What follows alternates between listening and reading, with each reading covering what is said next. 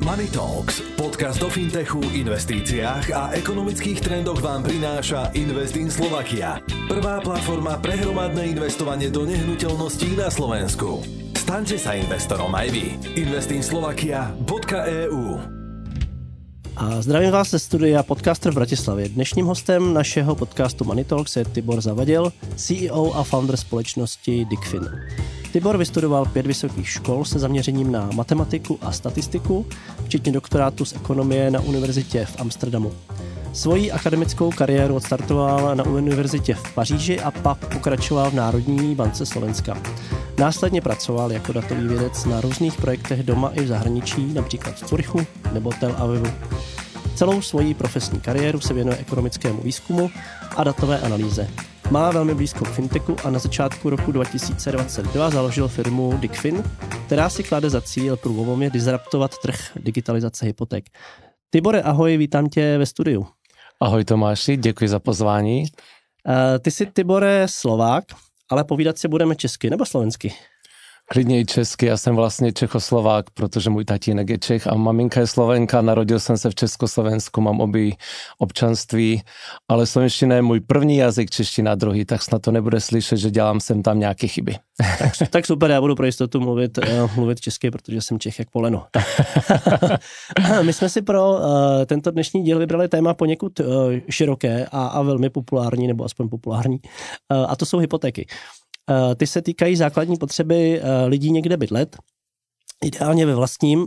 Tibore, ty máš eh, za sebou řadu rolí, které souvisely s datovou analýzou v mnoha různých oborech. Proč jsi teď jako svůj core business vybral právě teda oblast hypoték? Co tě k tomu vedlo? Já jsem měl vždycky blízko k ekonomii, k financím, takže proto se mi se ve svém studiu orientoval na tuto část. Udělal jsem si ten doktorát z ekonomie, pak jsem zkoumal třeba v Národní bance Slovenska finanční situaci eh, domácnosti v celé eurozóně a řídil jsem projekt tady na Slovensku, jmenoval se to HFCS, Household Finance and Consumption Survey. Takže jsem vlastně zkoumal, mm, jak jsou na tom domácnosti na Slovensku, jak jsou zadlužené, jaké mají portfolio aktiv a pak jsem napsal i článek, který zkoumá, jaký je vliv zadlužení zadlužení na čisté bohatství domácnosti. A hlavní závěr toho článku, který je publikován na stránce Národní banky Slovenska, byl, že jediný typ dluhu, který eh, domácnostem nevadí, neškodí nebo spíš pomáhá budovat to čisté bohatství, jsou právě hypotéky. Jakýkoliv jiný typ dluhu jako spotřební úvěr nebo leasing škodí eh, z dlouhodobého hlediska čistému bohatství eh, domácnosti. Proto jsem se i já sám jako zaměřil ve svém životě na to mít co největší hypotéku, abych si koupil co nejlepší bydlení a tím jsem se vlastně dostal do toho koloběhu eh, vyřizování hypoték eh, s finančními makléři a s bankami a byl jsem docela šokován, jak špatně ten systém funguje. Mm.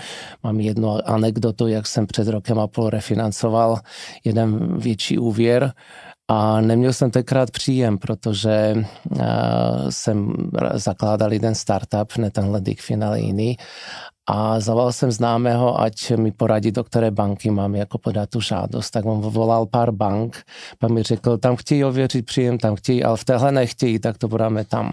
Pak vytáhl z kufříku papírovou žádost o hypotéku. Vyplnili jsme ji spolu, já jsem ji podepsal, on ji zaslal zanést na tu pobočku banky. Pak mu volali, že ještě něco potřebují, tak mi zavolal, já jsem mu to poslal mailem, on to přeposlal a hotovo. Hypotéka byla schválená a on za to schrávnul 5000 eur provizi. Tak jsem si říkal, že wow, takhle snadno se dají vydělat peníze a co takhle toho člověka nahradí nějakým robotem a vůbec celý ten systém disruptovat. Takže takhle jsem se dostal k té myšlence, jak vůbec založit ten startup a pustit se do digitalizace hypoték. My na to máme takovou hlášku, hlášku z filmu a skláři nebudou mít co žrát, takže chudák realitní poradce, hypoteční poradce, který, který přijde díky tomu eh, robotu o práci. Ne, to si dělám legraci. Ty jsi tam řekl pár zajímavých, eh, zajímavých věcí, na které určitě narazíme ještě potom, eh, že vlastně z tvého pohledu jestli jsem to pochopil správně, tak jediným zdravým dluhem je, je hypotéka v podstatě. Přesně tak. To je super, to rozebereme, protože my tady vlastně v rámci eh, toho našeho podcastu řešíme i finanční gramotnost. Tak to jsi mi nahrál, děkuju, k tomu se vrátím. A ještě se potom vrátím k tomu, eh, jak jsi to tak hezky řekl, udělal jsem si jako doktorát z, z ekonomie, to, to znělo tak jako hezky pateticky, že to tak jako je super, je, je, to, je to jako brnkačka. Jak se vlastně k tomu, k tomu vzdělání dostal? Tady jsme na začátku říkali, že se vystudoval pět vysokých škol se zaměřením na matematiku a, a statistiku tak eh, tebe ty čísla jako nějak eh, vždycky jako bavily v mládí, nebo jak jsi k tomu vlastně vůbec propracoval? No byla zatím jedna jednoduchá uh, příčina a to je to, že se mi nechtělo do práce. Takže normálně já viděl ty spolužáky, jak se pachtí v oblecích v bankách a prostě jak se stěžují, že musí ráno brzo vstávat a prostě makat jak otroci. A já jsem si užíval studentský život, měl jsem výborný prospěch, takže jsem dostával prospěchové stipendia, tak jsem se dostal třeba i do Francie eh, přes eh, stipendium Bourse d'Excellence Eiffel a získal jsem ho jako první Slovák vůbec. A to mi pokrylo tak mé životní náklady, že jsem dokonce mohl tam jet i ze svojí přítelkyní, nyní manželkou. Pak jsem eh, třeba dostal stipendium i na studium do toho Amsterdamu na, na univerzitě. Tam si mě pak chtěli nechat i, abych tam dokončil mástra, pak mě přijali na doktorát, protože proto jsem v tom Amsterdamu strávil vlastně eh, až pět let dohromady a mohl jsem tam klidně zůstat, ale tahalo mě to dál. Chtěl jsem trošku cestovat, pak jsem se dostal i na, na tu univerzitu v Paříži, ale tam jsem zjistil, že mě akademická kariéra nebaví, proto jsem chtěl dělat aplikovanější výzkum a tak jsem se dostal do Národní banky Slovenska k těm hypotékám, k ty finanční analýze domácnosti. Super, tak to je, to je, to je takřka zářená kariéra a příklad hodný uh, následování, to je, to, je, to je skvělý. Uh, když se tady už bavíme o datové analýze a faktech, ze kterých lze vyvozovat nějaké závěry a dělat určité predikce, tak jak vnímáš současnou situaci na, na hypotečním trhu? Máme tu ekonomickou krizi, skokově nám narůstají životní náklady, jak na Slovensku, tak v Česku. Začíná se otevřeně mluvit o tom, že realitní trh čeká pořádná zima, ne teda ta astronomická, ale že se trh výrazně ochlazuje. Taky se potom spádově poněkud přitvrzují podmínky pro žadatele o hypotéky a hlavně sazby hypotečních eh, úvěrů minimálně v České republice jsou na hodnotách, které známe spíše z počátku nového tisíciletí. Eh, vidíš tam někde nějaké pozitivní signály? Vymenoval si téměř všechny negativní eh, a těch pozitivní samozřejmě taky některé.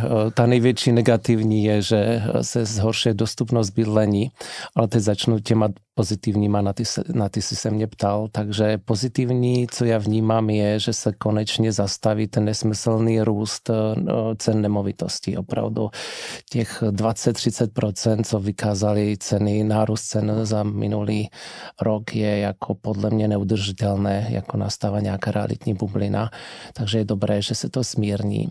Pak vidím příležitost eh, na inovace, protože banky, když byl ten boom, tak nestíhali vůbec operativně zvládá ten nával hypoték, takže nějaký prostor na digitalizaci hypoték tam nebyl. Teď konečně je nějaký útlum, takže konečně ty banky můžou investovat, můžou ty volné zdroje, které se jim uvolnily, použít na nějakou modernizaci. Takže to je jako dobrý signál pro mě, proto si myslím, že uh, rozjíždět startup je nejlepší v čase krize a ne v čase boomu když už přijde po ty krizi boom, tak člověk je připravený se svým produktem. A s tím souhlasím a to můžu potvrdit. Perfektně, díky. A poslední výhoda, kterou vidím, je, že taky jsem si všiml, že na tom zprostředkovatelském trhu se objevilo spoustu finančních agentů amatérů, že opravdu tomu moc nerozumí, nemají k tomu potřebné vzdělání, jen tak zaslyšeli, že se dá vydělat pár tisíc eur na prodej hypoték. Promiň, a všim si z toho teď, nebo už je to nějaký dlouhodobější trend, protože já vím, že v České republice se tohle řeší už dlouhodobě, včetně nějaké certifikace realitních makléřů a tak dále. Takže to není něco nového, jenom, mm. jenom se ptám, jak to vnímáš ty. Tak asi je to už dlouho, já jsem v tomhle eh, trhu působím eh, hodně krátce. Já jsem si udělal eh, licenci jenom na jaře, ale bylo to strašně jednoduché tu licenci získat. Opravdu to bylo jako na řidičák. Jak řidičák, že jo? jo přesně. Mm. Takže získat licenci je strašně jednoduché, to udělají člověk bez maturity. Pak je obtížné samozřejmě sehnat ty zákazníky a nabídnout jim kvalitní službu. No a já četl jsem někde, že spousta makléřů vydrží krátce, že jsou to opravdu jen jenom lidi, co to jdou zkusit a pak zjistí, že to tak snadné není, takže odpadnou ale mm, stejně nějaký lidi ještě zůstávají dlouhodobě, i když nejsou úplně kompetentní a já věřím, že i tihle lidi odpadnou a vlastně ten trh se pročistí a zůstanou opravdu jenom makléři profíci na trhu. Uh-huh. Takže to je to, co já vnímám pozitivně na tyhle krizi. OK, to, to jsem tě, promiň, jenom jsem tě skočil do řeči s tou, s tou otázkou, co mě zaujala. Uh, máme tam teda asi ještě minimálně jednu nebo dvě negativní oblasti, které eh, to ovlivňují teď, jak si to můžeš, prosím, dokončit. Tu Aha, ty negativní. Ty negativní, a nebo, nebo pozitivní, jestli máš ještě nějaký, proč, proč ne? Bavili jsme se o no. digitalizaci, no. bavili jsme se, teď teda jsme trošku přiklopili se do těch negativních, kdy teda je možný, že tu licenci získá v podstatě každý, což asi úplně neháže dobré světlo na ten obor, že to může dělat každý a otázka je, co komu z těch klientů kdo poradí. Mm-hmm. Tak to asi myslel? Jo, přesně tak. No ty negativní, jak jsem zmiňoval, nejhorší je ta těžší dostupnost bydlení tím, že narostly ceny nemovitostí a pak i e, se zvýšily úrokové sazby, tak se zkrátka hypotéka stává nedosáhnutelná pro většinu mladých lidí opravdu to znamená v praxi, že budou muset zůstat déle u rodičů nebo v podnájmu, aby našetřili dostatek eh, financí k tomu, aby si mohli nějaký byt pořídit. Takže to je jako největší problém. Ale zase eh, na druhé straně vím, že Slovensko i Česká republika patří mezi krajiny v Evropské unii s nejvyšším eh, procentem domácností, které bydlí ve vlastním. A ve srovnání s Německem například e, většina domácností bydlí v podnájmu, státním podnájmu, takže ono to ani není tak e, špatný trend, že ty domácnosti e, možná přejdou víc do podnájmu, možná stát začne budovat nějaké státní byty pro, pro nájem, pro sociálně slabší rodiny. Zkrátka nemyslím si, že každý opravdu musí vlastnit nemovitost, není to nezbytné. To byla trošku střelba do vlastních hřad, Tibore, ale chápu, chápu tvůj eh, směr a pohled, tam to trošku asi souvisí s nějakou uh, politikou budování té dostupnosti bydlení pro všechny, což minimálně v České republice jsme na tom pořád jako hůře, Slovensko asi nevíme. Otázka je, nakolik ta krize uh, dopadne na ten, uh, na ten realitní trh a na stavebnictví, což s tím určitě úzce souvisí. Nicméně pojďme se už konečně teda dostat eh, k tomu vašemu eh, produktu, který nazýváte hypotéka z mobilu.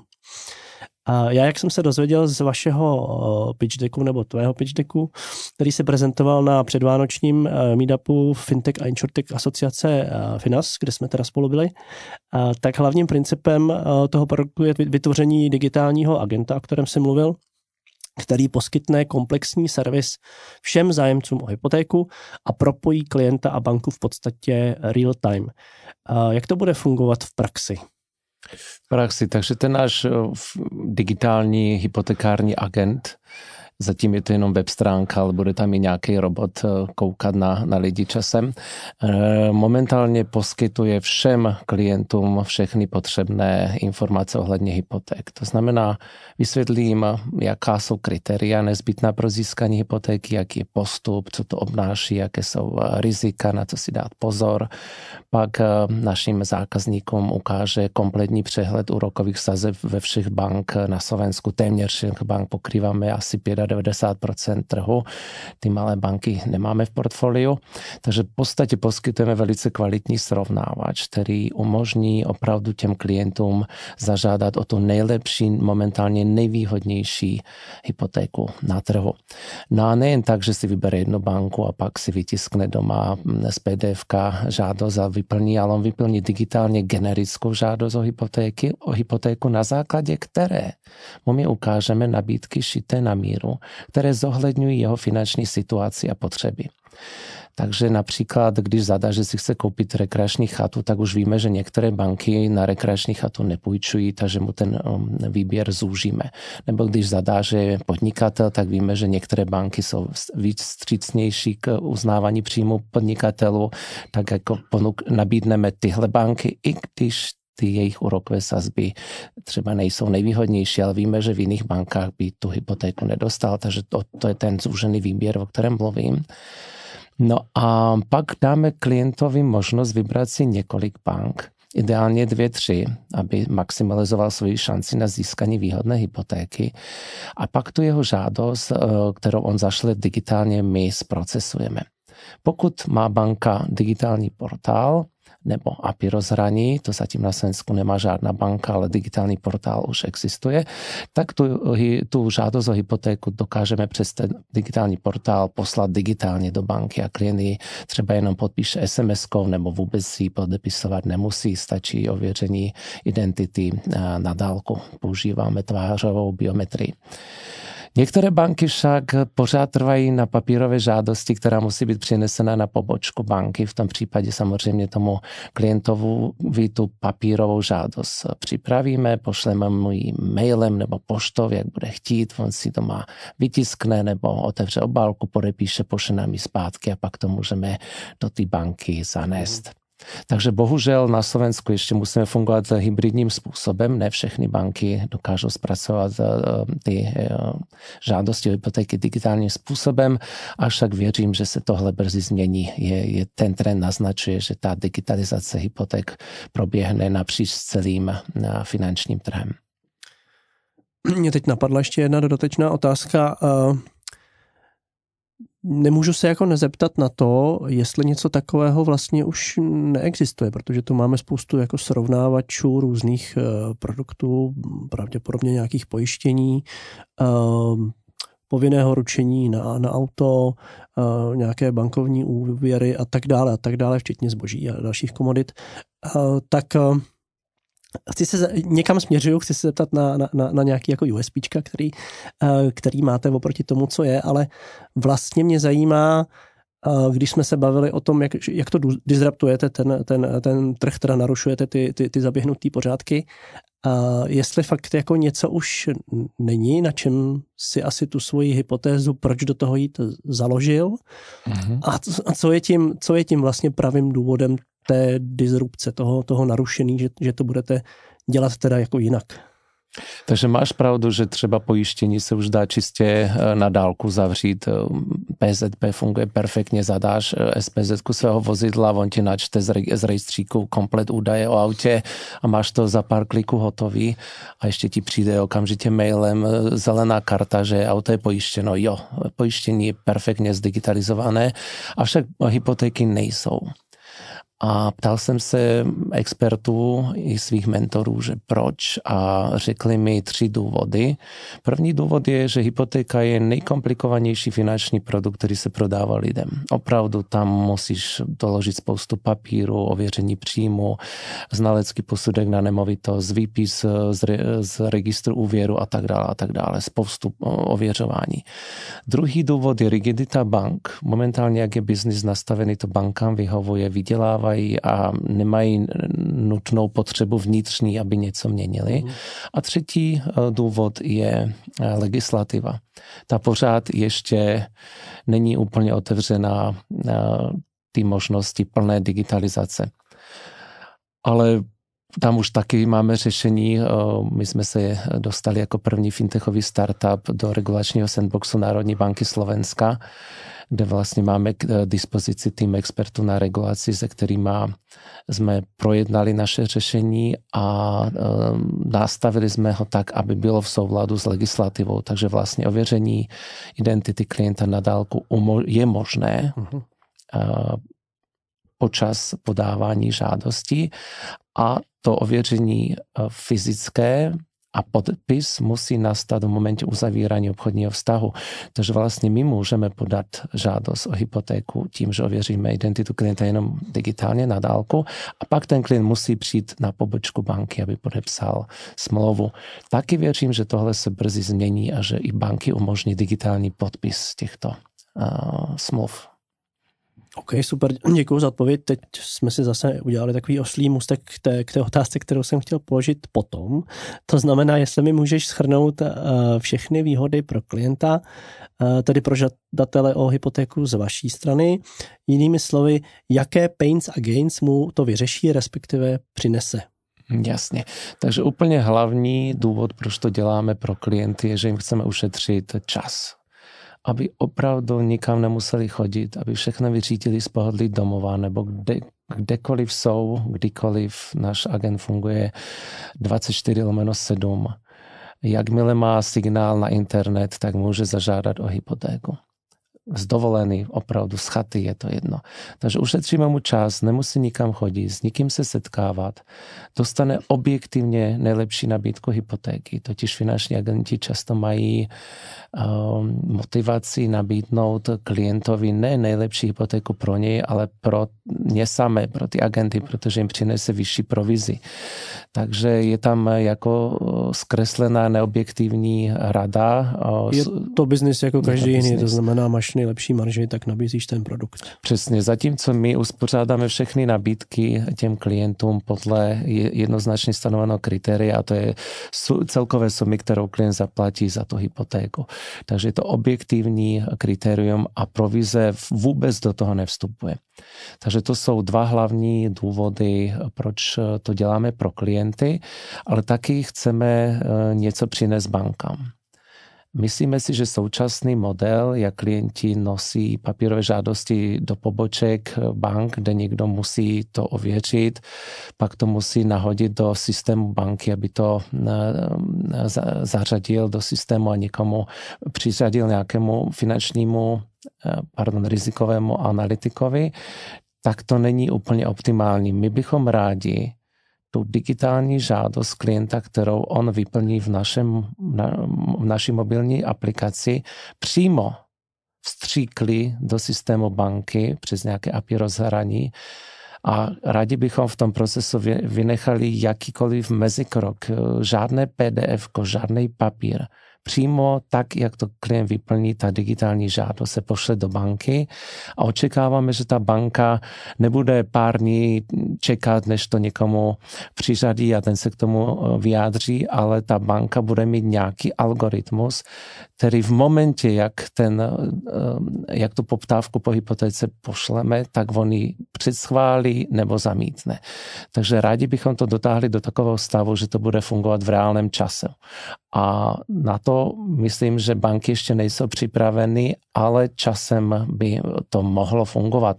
My jim totiž chceme nejenom poslat klienta, kterého si oni musí ověřit, jak si ověřují teďka, že nahlídnou do všech registrů sociálního, zdravotní, nevím co všechno, registr, úvěrový registr a tak dále, ale my jim to klienta ověříme, uděláme AML control, KYC, to jsou povinné kontroly, Know Your Client a Anti-Money Laundering, uděláme mu credit score a řekneme, eh, že tady máme klienta, třeba Joška Mrkvičku, který vydělává 1500 eur měsíčně, chce si půjčit 100 tisíc, dáváme mu jako low risk nálepku a prostě která banka mu půjčí za kolik. A chceme jako během pár minut vyzbírat ty nabídky bank a co oni poperou. A pak ta, která banka dá nejlepší nabídku, tak ty bance toho klienta dáme. Takže chceme to úplně převrátit, ten trh. Ne, abychom my prosíkali banky, dejte nám hypotéku, ale ať banky prosí nás, dejte nám klienta. Tak to byla z hypotéka, hypotéka z mobilu, ale já vím, protože my jsme se spolu bavili v rámci nějaké obchodní uh, spolupráce o tvojí uh, celkové vizi nějakého end-to-end uh, řešení, kde teda produkt hypotéka z mobilu stojí někde uprostřed. Eh, na začátku, a když tak mě doplň nebo oprav, eh, je samotná nemovitost z nabídky developerů a realitních agentů a na konci je pak zápis do katastru nemovitostí, samozřejmě digitálně. Eh, to už se tváří ovšem skoro jako marketplace. Za jak dlouho odhaduješ, že se to povede na Slovensku? Vám se to povede na Slovensku?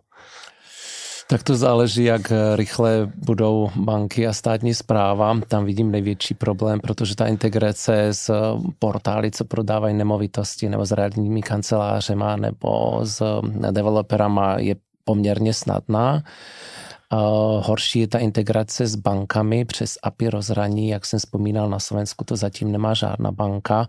České banky jsou o krok dál, tam už některé banky to začínají mít a brzy se tam chystá taky nějaký spuštění nějakého digitálního brokerského tržiště, jestli bych to takhle nazval, že vlastně brokeři už budou moci přes digitální platformu přímo zadávat dotazy do bank, ale eh, nevím přesně, kdy to bude, jen jsem něco zaslechl na jedné konferenci.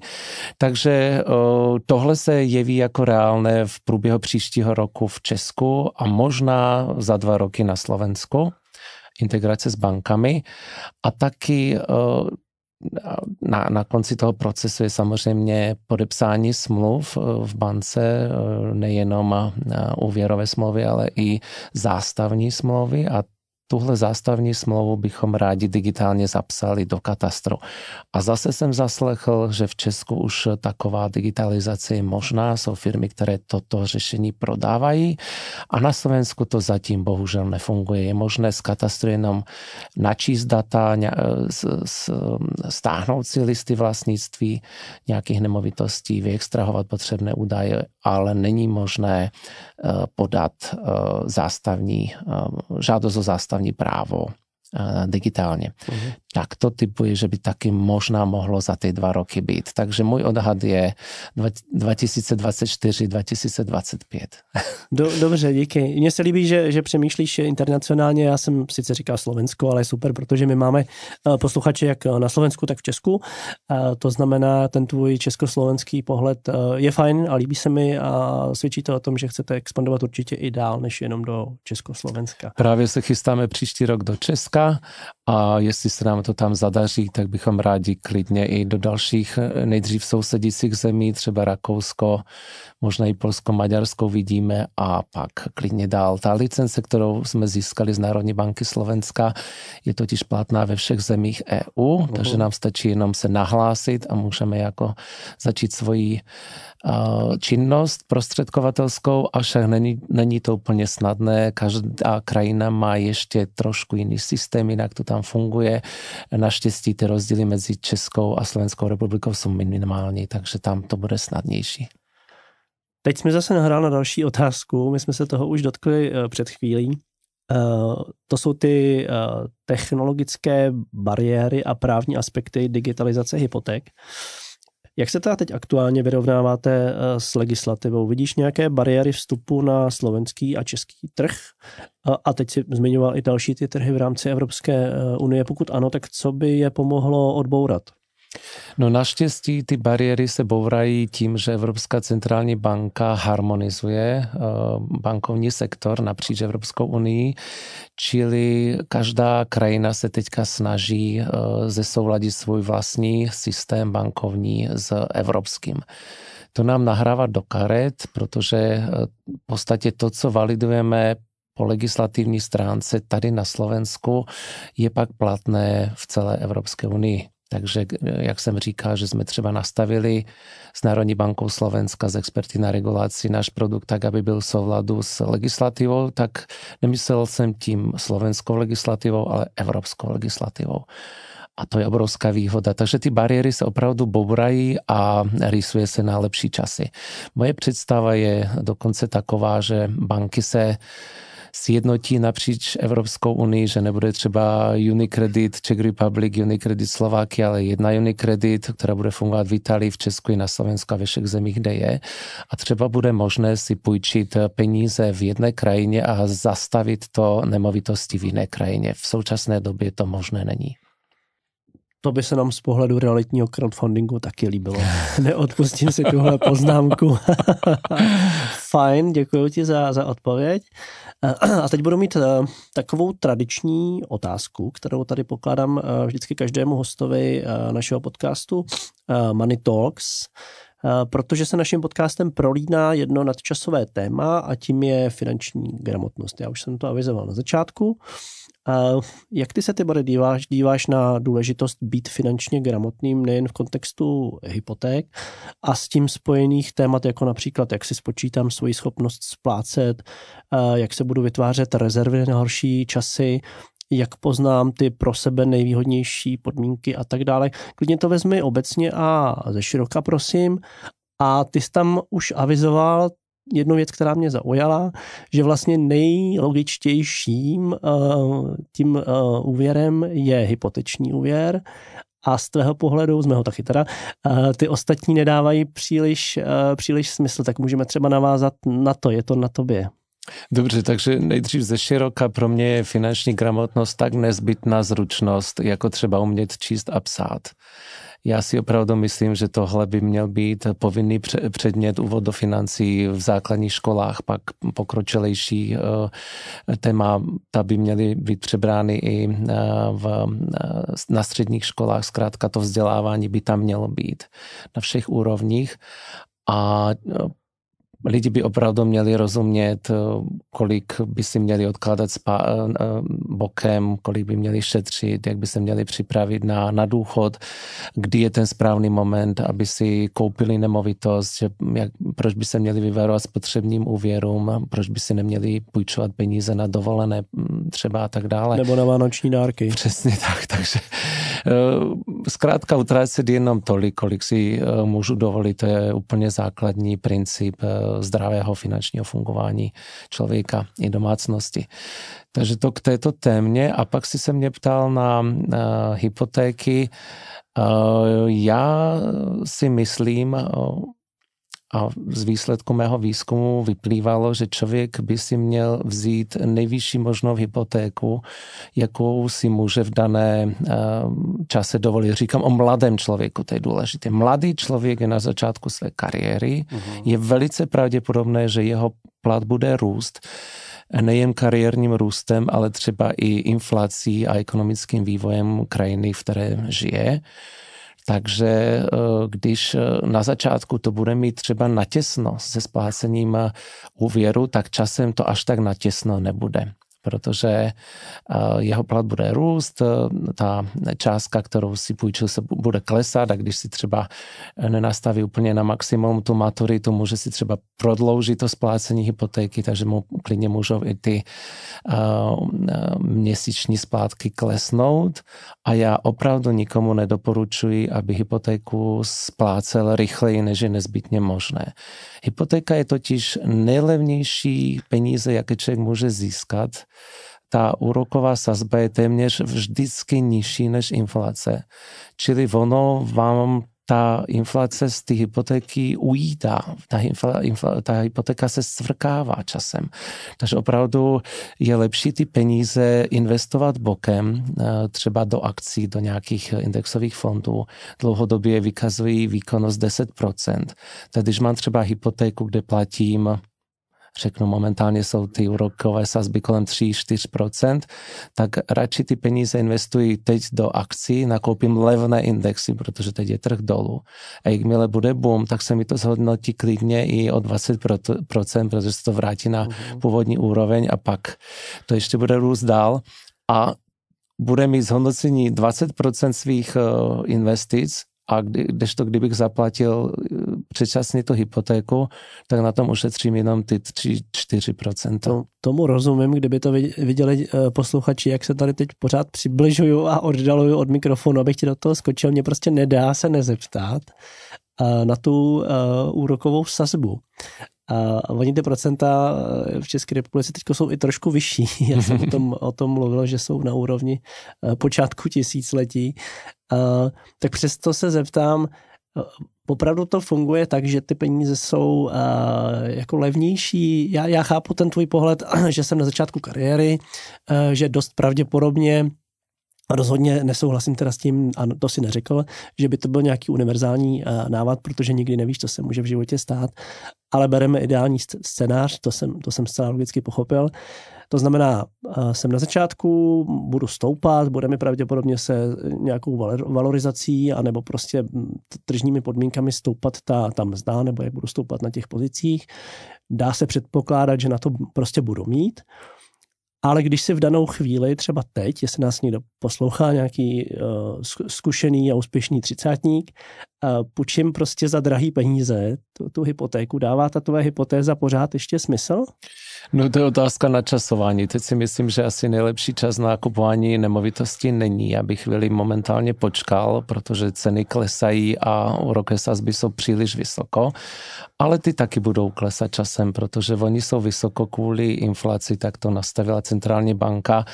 Já si ovšem myslím, že není důvod na další zvyšování úrokových sazeb, protože tahle inflace není tahána poptávkou, že by domácnosti příliš utráceli, ale nedostatečnou nabídkou. Opravdu eh, selhali nějaké distribuční kanály, počas korony se přerušily a lidi by chtěli normálně nakupovat nebo eh, jako předtím, ale není to zboží, proto ta cena eh, jde nahoru a samozřejmě do toho přišla válka, energetická krize a tak dále. Takže zvyšování úrokových sazeb mi nedává jako bývalému centrálnímu bankéři už žádný smysl. Um, ono to totiž utlumuje ekonomii, když jsou úrokové sazby příliš eh, vysoko a momentálně máme nejenom inflaci, ale i stagflaci, čili eh, nepříjemnou kombinaci ekonomické recese a inflace. Takže já si spíš myslím, že centrální banky zareagují snižováním úrokových sazeb a taky jsem četl tyhle názory eh, na internetu. Minimálně v České republice se očekává, že v průběhu příštího roku se už začnou úrokové sazby snižovat. Partnerom tejto epizódy je Dickfin AS, sprostredkovateľ hypoték pohodlne z mobilu. Hypotéka z mobilu.sk No a jestli bych chtěl ještě říct tomu, co se říká, že člověku se může něco stát a že to jako není dobré jít na hranu, já to chápu jako pákový efekt, že když si člověk opravdu veme eh, maximální hypotéku, tak maximálně dokáže zhodnotit ty peníze, protože nemovitosti opravdu dlouhodobě rostou a e, i kdyby se třeba v budoucnu něco nepříjemného stalo, tak ten e, dražší byt prodá ještě dráž než levnější byt. Takže já jsem opravdu, já mám velice e, nízkou averzi vůči riziku. Já jsem šel vždycky na doraz, když jsem si bral hypotéku. dobře, dobře, děkuju. Já jenom ještě potvrdím tu tvoji hypotézu s tím, že určitě budou, přijdou lepší časy a že, že, že snižování té základní úrokové sazby potom eh, pomůže eh, všem. Já jsem relativně nedávno investoval do státních dluhopisů jako do formy nejmenšího znehodnocení, na tom se vydělávat rozhodně nedá teď v tuhle chvíli, nejmenšího znehodnocení těch úspor a, a podle výhledu eh, se to potom překlopí. Jakmile teda nebude uh, takové zbožné přání inflace double digit, ale jenom, jenom jedno číslo 9 celých něco, tak už se to začne pomaličku uh, jako investice uh, vyplácet. To tam máš zisk vyše 10%? Uh, zisk, ano, zisk by měl výjít výše, jak říkáš, 10, 10%. Wow, to já jsem myslel, že dluhopisy mají jen několik procent tam byla taková zajímavá nabídka, ale Aha, pojďme, pojď, pojďme, pojďme od toho, ne to jako oficiálně, ale pojďme od toho mě ještě poslední věc, eh, co mě zaujala, jak jsi mluvil vlastně o té své roli uh, bankéře, uh, tak by mě zajímal tvůj pohled uh, na uh, moji otázku, jakkoliv bude znít uh, naivně. Nepřipomíná ti ta situace v Evropě nebo v Česku, na Slovensku něco jako americkou hypoteční bublinu? Nehrozí to tady?